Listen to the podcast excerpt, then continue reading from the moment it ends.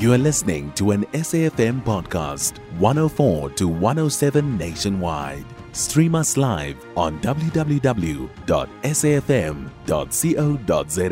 or via the SABC Plus app. SABC News, independent and impartial. The Western Cape High Court has ruled that the original inquest into the death of the anti apartheid activist uh, Imam Abdullah Haron be set aside. This after the court found that the six former apartheid uh, security police officers responsible for the Muslim cleric's murder. In 1970, the inquest found that Haron died after falling down a flight of stairs.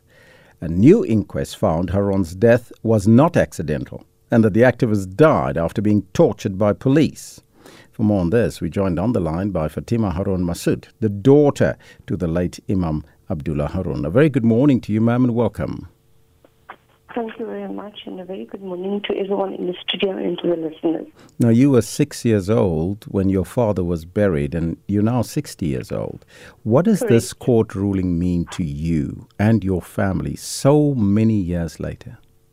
Well, um, let me start off. You know, when um, just uh, the judge's introduction of November 2022 set the tone for the days that lay ahead. That was uh, in November of 2022 when the inquest reopened. So he opened with the, I'm going to open quote, he said um, that my father came across as someone who, like us, wanted the truth to be told. And indeed, this is now what had come to us yesterday that the truth was told. And um, what this judgment means, it means that, uh, okay, firstly, there are no uh, one to prosecute. No, all that ha- all those who were involved in the killing and the torture of my father, they're no longer alive. So what it means to us, uh, we we are at this point in time we have, are satisfied with the judgment.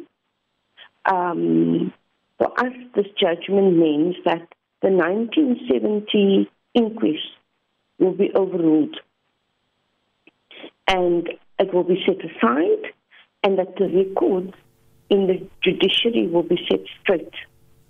That is very important for us Yes. to note. Um, it might be, it's a, in this case, they call it a cold case, which is an old case. And uh, we, it took us 54 years to get to this judgment.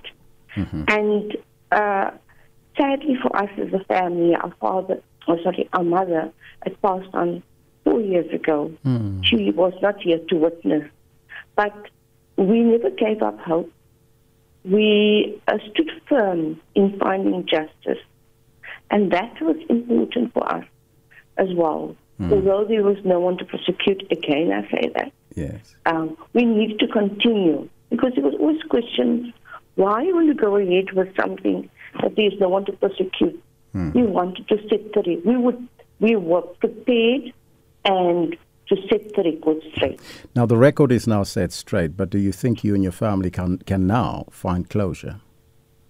Yes, look, we have closure, not complete closure because the perpetrators were not prosecuted. But that set aside, we have found some kind of closure. We uh, we feel we can get on. Not that we never got on in life, but in terms of um, being satisfied with what had what has been said and with what had happened to our father. You know, we are three children, and it's very painful uh, for us individually to go through our own thoughts and, and, and pain of our father. My sister was 18 years old when she left the country. That was in the 60s. My brother was 13 years old and I was six.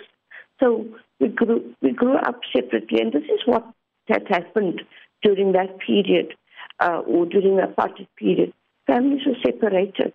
Um, my, our father was separated from us. My mother was a young woman who had to find herself and, and stand firm and make sure that we continue to have a roof over our head. And let me say this, you know, we stand tall on the martyrs of this country, but the women that were left behind, you know, they had to carry on. They had to keep the torch burning. They had to make sure that the children were fed, educated, well cared for, and were loved by them. And and for me, we mustn't forget the women of our martyrs. You know, like the credit for women, for example, like the late Steve, Steve Biko's wife. We mustn't forget these women. My Yes. mother, Halima Haron, you know, she stood firm in making sure that we are cared for over and above the fear and the anxiety of knowing that the breadwinner had will no longer be there. So and today I'm grateful. I'm talking for myself. I'm grateful for my mother for what she stood for, for against all odds. Mm. And, and and again, I say, you know, my father sacrificed his life to make sure that all of South Africa can benefit from, you know, Last- a- a- Lastly, uh, Fatiema, what is your message to other families seeking justice for apartheid era crimes? Yeah, especially to the um, apartheid uh, victims' family, I want to say to them, don't give up hope. You know, don't ever give up hope, because today or yesterday we found um, closure, we found justice, and we want to use our the legacy of our fathers, our family members who sacrificed their lives, and take their, their legacy and take lessons from their lives and place it in our own lives, and also ensure that the future of this country um, that they will benefit from our martyrs' memory. I, I thank you so much for your time and all the best of luck. Fatiema Haron-Masoet, the daughter to the late anti apartheid activist Imam Abdullah. You can find SAFM Current Affairs on 104 to 107 nationwide. Our podcasts are available for download on all our digital platforms. SAFM, leading the conversation.